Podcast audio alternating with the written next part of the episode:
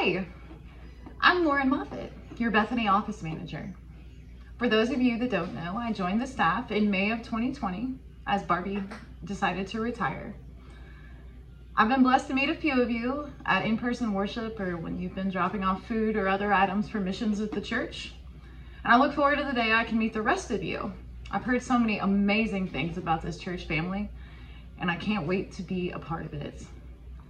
I hope this message finds you safe and well after everything we've gone through between the pandemic and the snowstorm we just suffered a short time ago. The scripture I would like to share with you today is from Romans 12. In my mind, verses 3 through 8 epitomize so much of what I've seen during the pandemic and the snowpocalypse we suffered just a week or so ago. It says, For by the grace given me, I say to every one of you, do not think of yourself more highly than you ought, but rather think of yourself with sober judgment, in accordance with the faith that God has distributed to each of you. For just as each of us has one body with many members, and these members do not all have the same function, so in Christ, we, though many, form one body, and each member belongs to all the others. We have different gifts according to the grace given to each of us. If your gift is prophesying, then prophesy in accordance with your faith. If it is serving, then serve. If it is teaching, then teach. If it is to encourage, then give encouragement. If it is giving, then give generously. If it is to lead, do so diligently.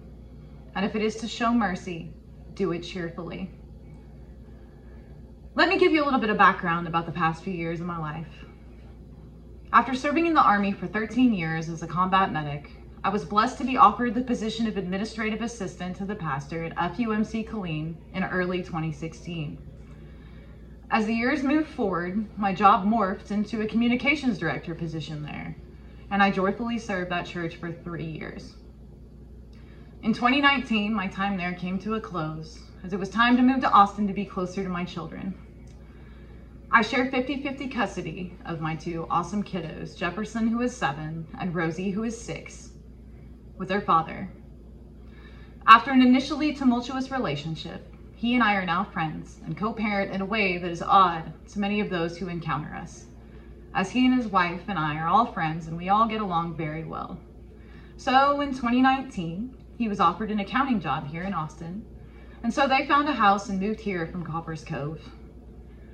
I followed suit and found a job at Northwest Hills UMC as the office manager, and I also found a great place to live here in Northwest Austin.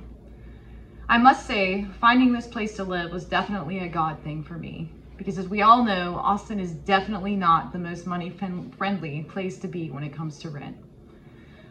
I was actually on vacation visiting my parents in Illinois in June 2019 when a church member from Northwest Hills emailed me to ask me if I would be interested in renting one floor of a house that belonged to a longtime friend of hers.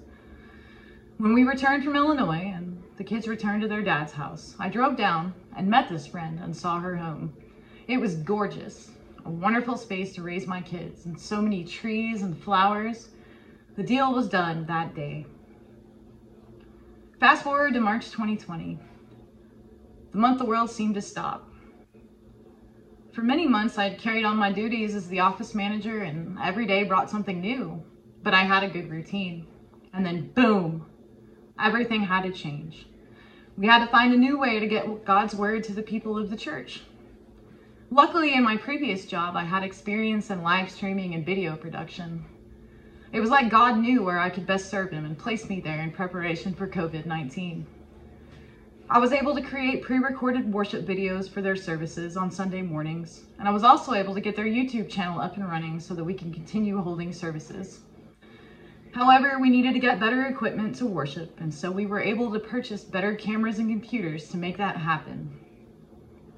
Thanks to the congregation members and their generosity. But little did we know this would continue for nearly a year now. I was also amazed at the number of people who stepped up during that time to be care callers, to assist with the video recording, to visit those who were alone in their homes, and so many other things to assist those around them. In May 2020, I was presented with a job here at Bethany, and after praying about it, I felt God was telling me that I was needed here. So I joined your staff, and I have been blown away by the number of you who, who are involved in the numerous activities that continue even during the pandemic.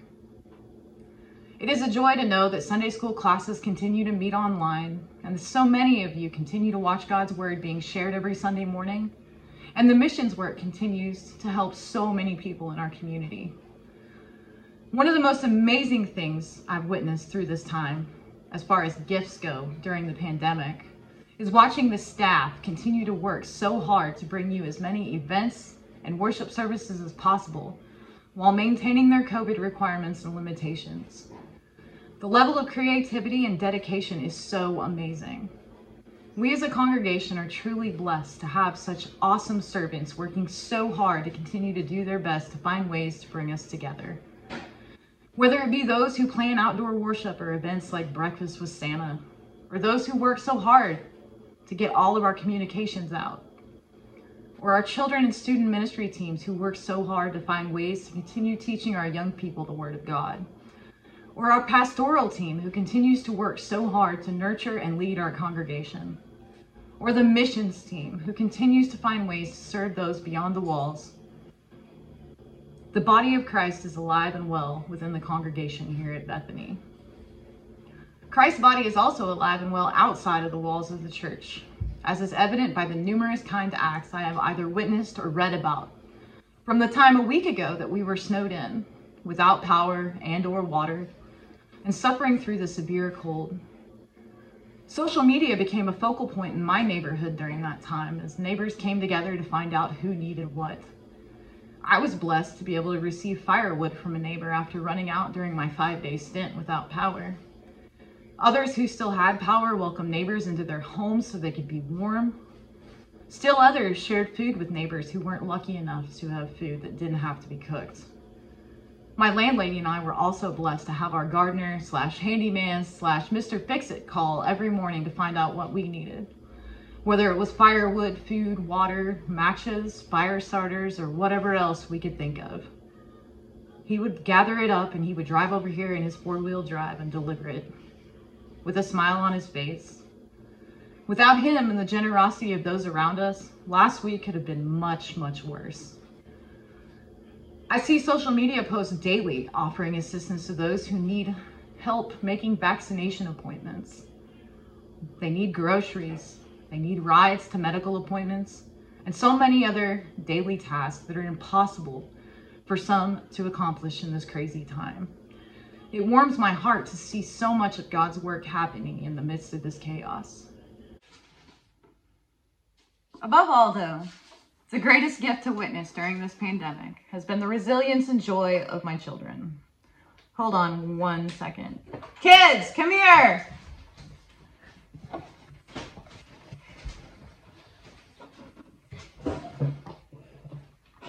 Everyone meet my son Jefferson and my daughter Rosie.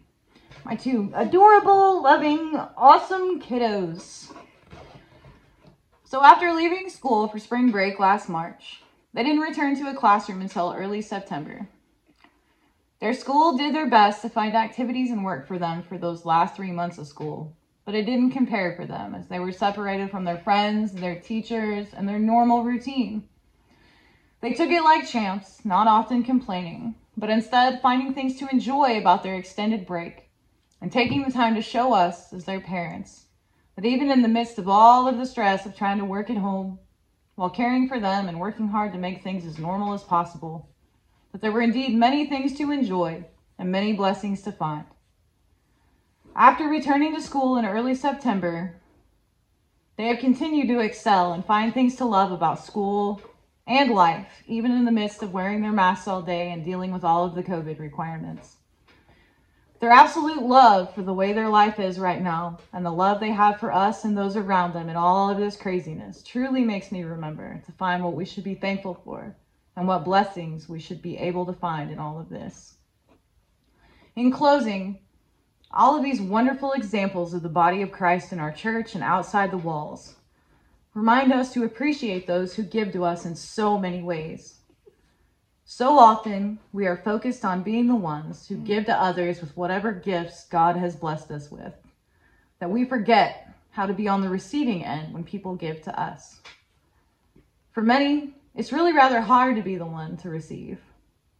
But we must remember that those who give take so much delight and joy in being able to give and to meet a need, whatever that need may be. I myself have a very hard time asking for help when I need it, and also receiving gifts of any type that may be presented to me. So I'm challenging myself during this Lenten season to work on just that, receiving what people offer to me in whatever form with joy.